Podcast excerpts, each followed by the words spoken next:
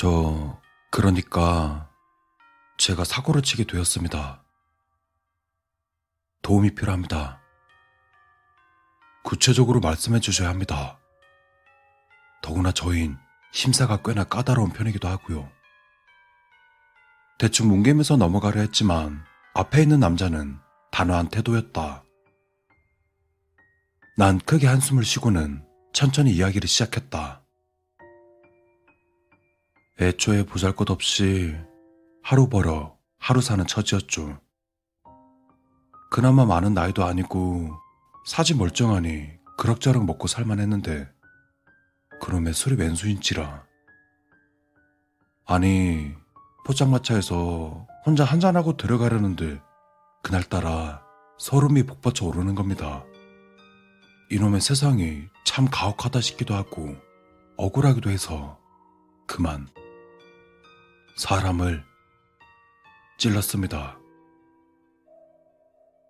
여기까지 찾아오신 걸 보면 홧김에 사람 하나 찌른 게 전부가 아닌 것 같은데 맞습니까?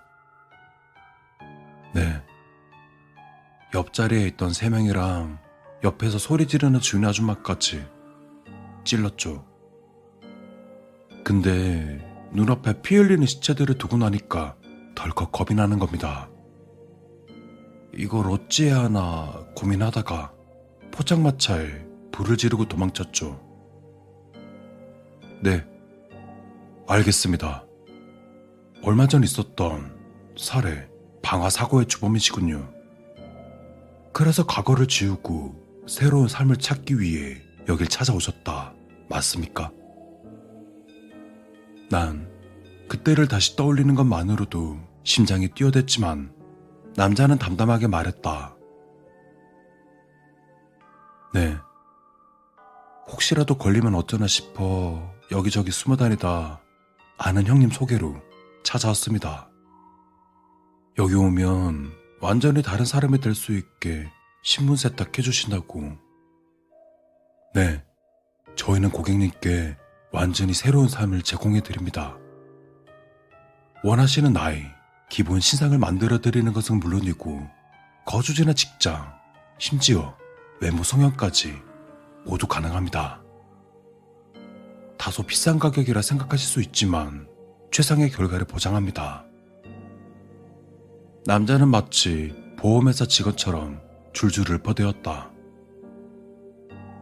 저 비용 얘기가 나와서 말인데 말씀드렸다시피 제가 하루 벌어 하루 먹고 사는 처지라 모아둔 돈이 없습니다.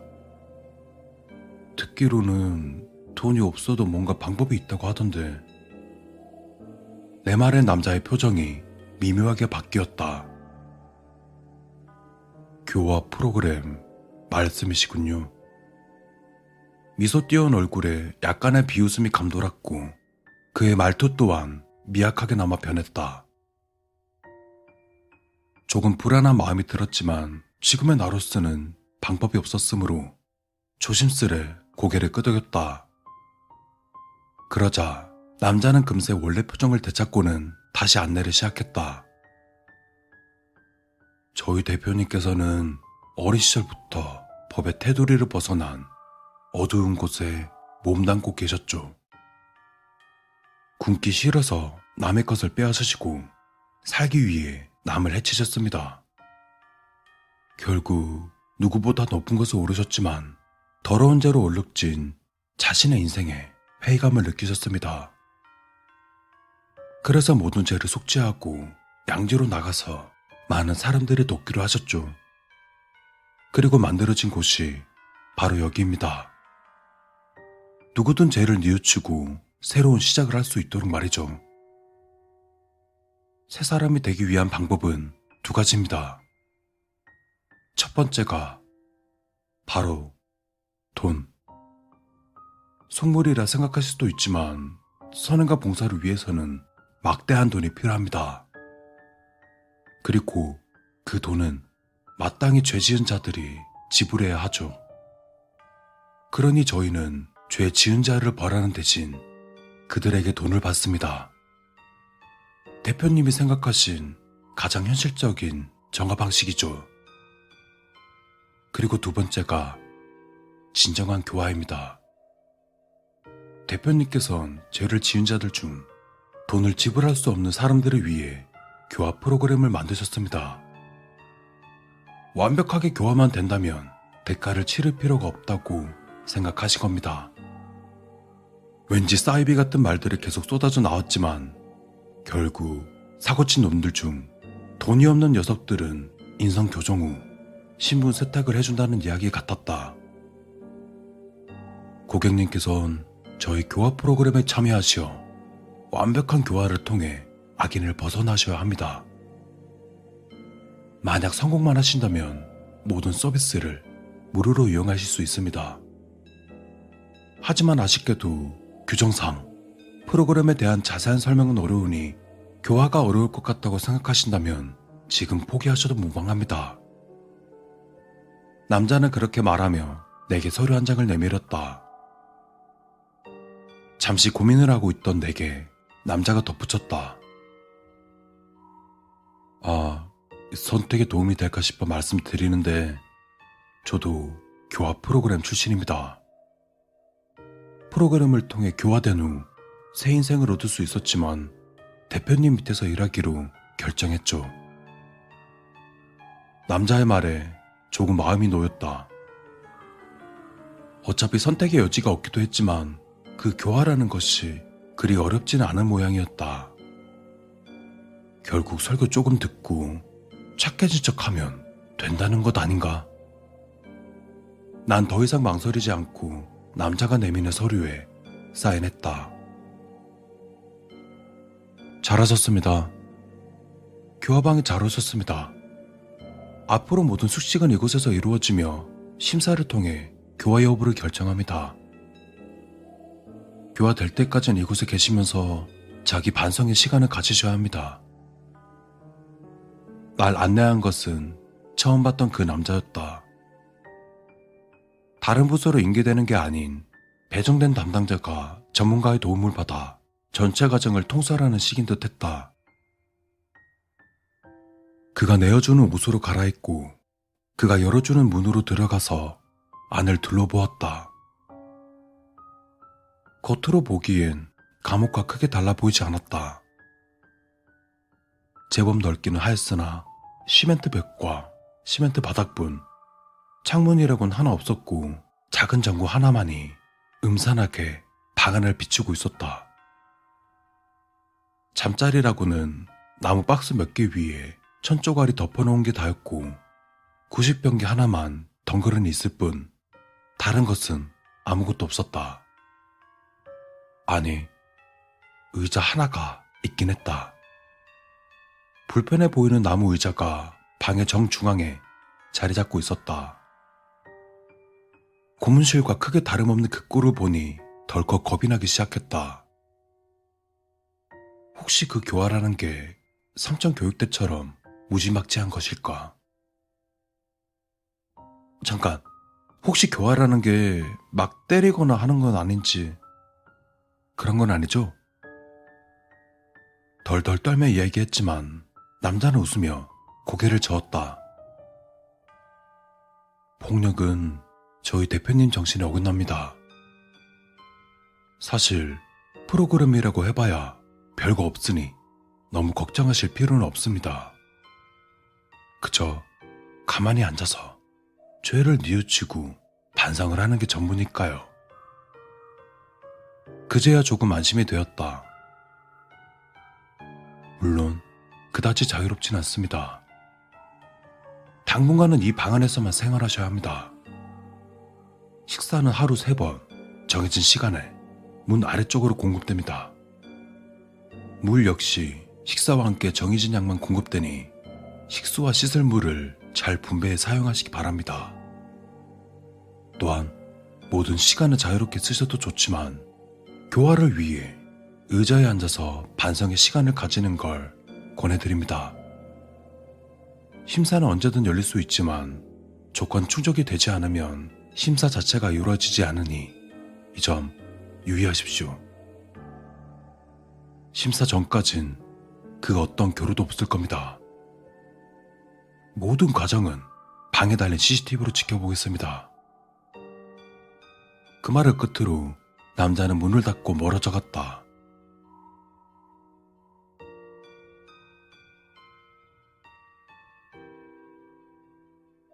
보자. 의자에 앉으란 말이지? 난 곧장 의자로 가서 앉았다. 역시나 딱딱하고 불편했다. 난 작게 한숨을 쉬고는 잡생각을 하기 시작했다. 한동안 여기서 꼼짝없이 갇혀있겠구만. 그 심사란 게 뭔지는 모르지만 잘 얘기해서 빠져나가자. 아, 그렇지. 새 이름은 뭘로 할까? 집이나 직업도 정할 수 있다던데. 잘 됐다. 그거나 생각해 놓자. 이런저런 잡다한 생각을 하다 보니 시간은 빠르게 흘러갔다. 적어도 내가 느끼기엔 그랬다. 이유는 잘 모르지만 이 방에 시계는 없었다. 그러고 보니 얼마나 있어야 되지? 기준 같은 게 있나? 의문이 생겼지만 지금으로선 할 수 있는 게 없었다.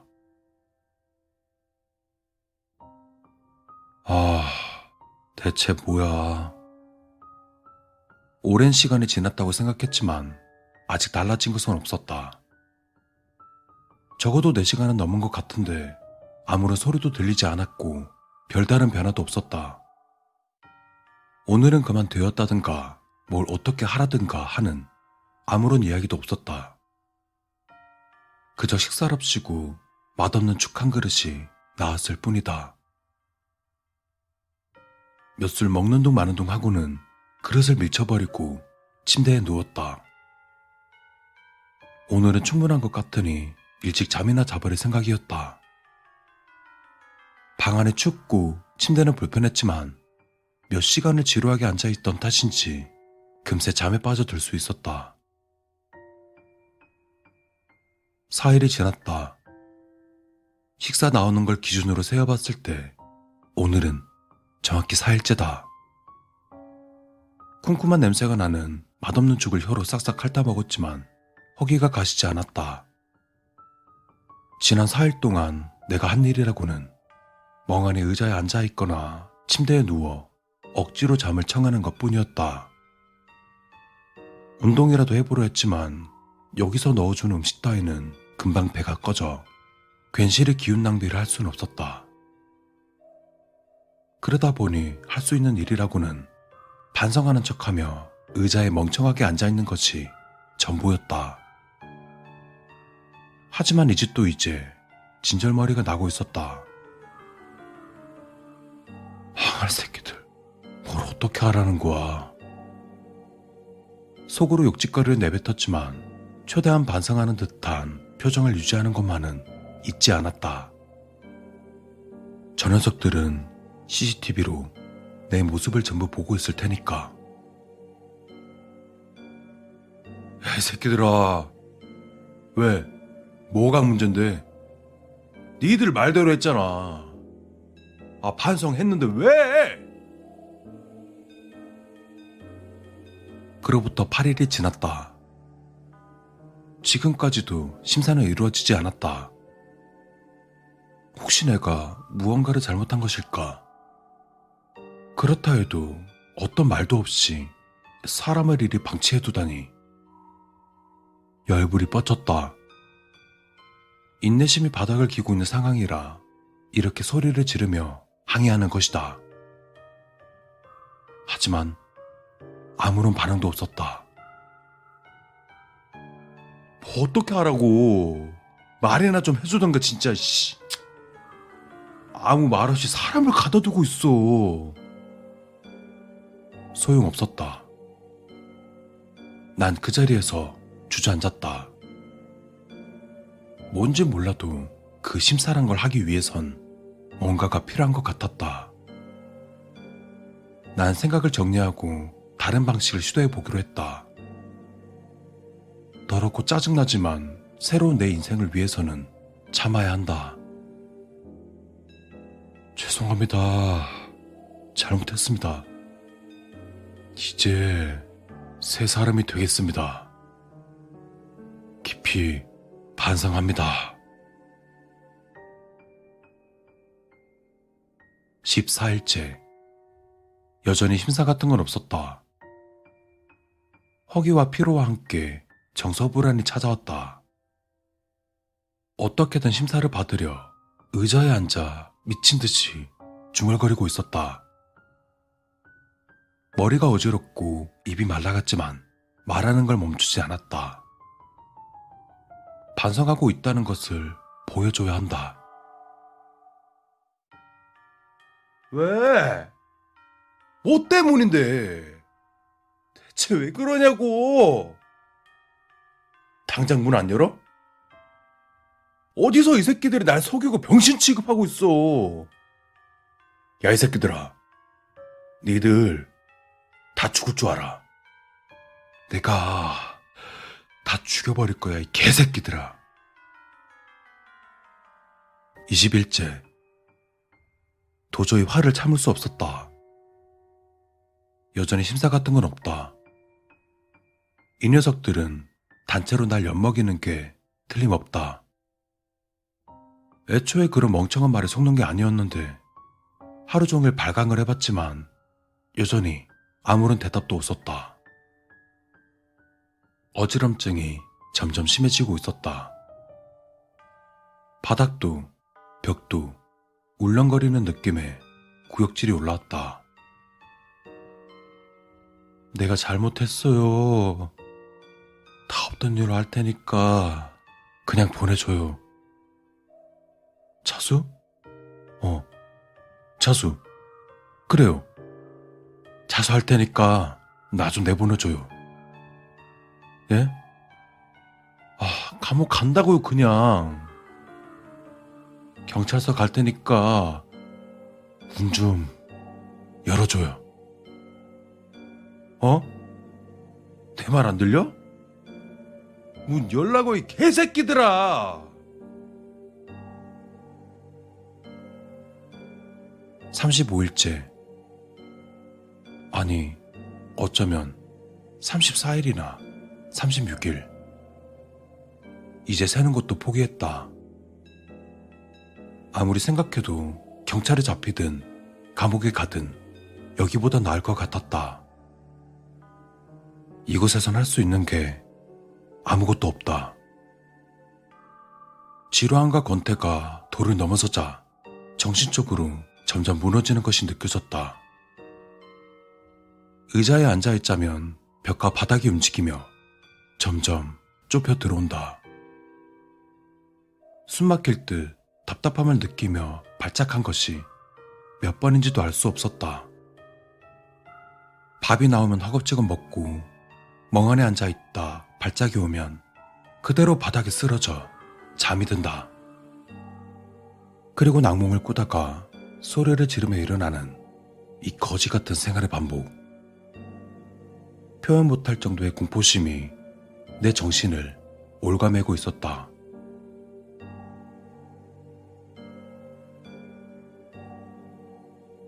적어도 약 50일이 지났다. 뭐야 이거? 저리 가. 저리 가 이 새끼들아. 내 몸으로 벌레들이 기어다니기 시작했다. 바닥과 벽에 가득 찬 벌레들은 내 몸에 달라붙어서 내 살을 파고들고 있었다. 고통과 간지럼 때문에 손톱이 빠져나가도록 긁어봤지만 벌레들은 아랑곳 않고 내 몸으로 달라붙고 있었다. 살려주세요. 제가 잘못했어요. 제발. 살려주세요. 이렇게 빌겠습니다. 에. 두 달을 훌쩍 넘어간 어느 날부턴가 내 머릿속에서 목소리가 들려왔다. 죽어. 인간 쓰레기. 갈기갈기 찢어버리겠어. 죽여버릴 거야. 한심한 새끼. 내가 죽인 사람들의 목소리일까? 상자 위에 몸을 웅크리고 덜덜 떨면서 시간을 보냈다. 목소리는 밤낮없이 나를 괴롭혀왔다. 말도 못할 정도로 섬뜩한 목소리였다. 잘못했습니다. 살려주세요. 제발. 제발 저 좀 꺼내달라고요. 세 달이 지났다. 아니, 어쩌면 100일이 넘었을지도 모른다. 내 주변을 맴도는 이 목소리를 듣지 못한다면 얼마나 좋을까? 죽어, 인간 쓰레기. 갈기갈기 찢어버리겠어. 죽여버릴 거야. 한심한 새끼. 내 몸에 달라붙는 이 벌레들이 사라진다면 얼마나 좋을까. 천장에서 뻗어나오는 손들도 날 빨아들이는 바닥도 모두 사라진다면 얼마나 좋을까. 이곳에 나가서 맑은 하늘을 볼 수 있다면 얼마나 좋을까. 난 벽에 머리를 박은 채 미끄러지듯 주저앉았다. 여기서 나가고 싶었다. 이 지옥 같은 시간을 끝낼 수만 있다면 무엇이든 할 수 있을 것 같았다. 수백 번, 수만 번 되뇌인 말이었지만 오늘은 심장을 옥죄어오는 듯한 감정에 토하듯 내뱉었다. 죄송합니다. 죄송합니다. 기력이 빠진 나는 눈물을 흘리며 그렇게 읊조리곤 바닥에 엎드렸다.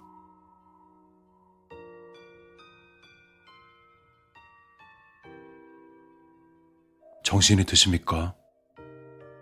정말 오랜만에 뵙습니다. 저 기억하시겠죠? 정확히 103일 만에 심사를 가지게 되었군요. 축하드립니다. 정신을 차려보니 오래전 기억에 남아있던 그 남자가 내 눈앞에 있었다. 분노를 느꼈지만 어이없기도 내 눈에선 눈물이 흘러내렸다. 진짜 사람의 목소리를 듣는 것도 오랜만이었고, 이제 기회를 얻었다는 생각 때문에 감정이 북받쳤다. 네, 이해합니다. 다들 고객님과 비슷한 반응이죠. 모르긴 해도 저 역시 비슷했을 겁니다. 자, 하고픈 말이 많으시겠지만 시간 관계상 빨리 진행하도록 하겠습니다. 대망의 첫 번째 심사입니다. 딱 한 가지 질문만 드리겠습니다. 정신없는 와중에도 긴장한 채 남자의 말에 귀 기울였다. 당신은 악인입니까? 뜬금없는 말이었지만 난 그대로 바닥에 엎어지며 남자의 손을 붙잡았다. 아니요. 전 이제 착해졌습니다. 선한 사람이 되었다고요. 앞으로는 정말 착하게 살겠습니다. 옛날 일 따윈 잊고 평생을 착하게 살겠습니다. 술. 그래요. 술도 안 먹고 선한 사람으로 살겠습니다. 그러니까 제발 여기서 나가게 해주세요. 걱정 부탁드립니다. 남자는 웃으며 대답했다. 결정은 제가 내리는 것이 아닙니다. 심사는 저희에게 돈을 주는 분들이 직접 하시죠. 그 사람들이 누구냐면 고객님에게 피해를 본 피해자들입니다. 고객님 같은 경우엔 포장마차에서 죽은 사람들의 유족분들이죠. 간단한 원리입니다. 당신을 가둬두고 정신적 고통을 주는 대가로 그들은 저희에게 돈을 냅니다. 그분들 중에 용서할 생각이 드신 분이 계시면 저희들이 심사를 열고 그분들을 초대하죠.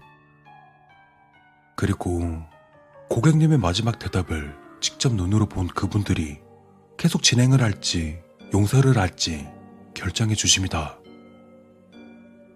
저쪽 보이시죠? 저 너머로 당신의 운명을 결정할 심사위원 분들이 계십니다. 그들이 만장일치로 당신을 용서한다면 그날로 당신은 교화되었다고 보고 새로운 삶을 가질 수 있습니다. 하지만 용서하지 않는다면 계속 저희에게 돈을 지불하며 당신을 가둬두는 것이죠. 그들의 기분이 풀려 당신을 용서할 때까지 남자는 벽에 붙은 커다란 거울 너머를 가르켜 보였다. 자, 이제 답변이 오겠네요. 당신의 대답을 듣고 저분들이 용서할 마음이 생겼을까요? 거울 위에 달려있던 사이렌은 요란한 소리를 내며 빨간 빛을 뿜어내었다. 직관적이죠. 파란색이면 성공, 빨간색이면 실패입니다. 네. 아쉽게도 실패하셨네요. 다음 심사를 기다리셔야겠습니다.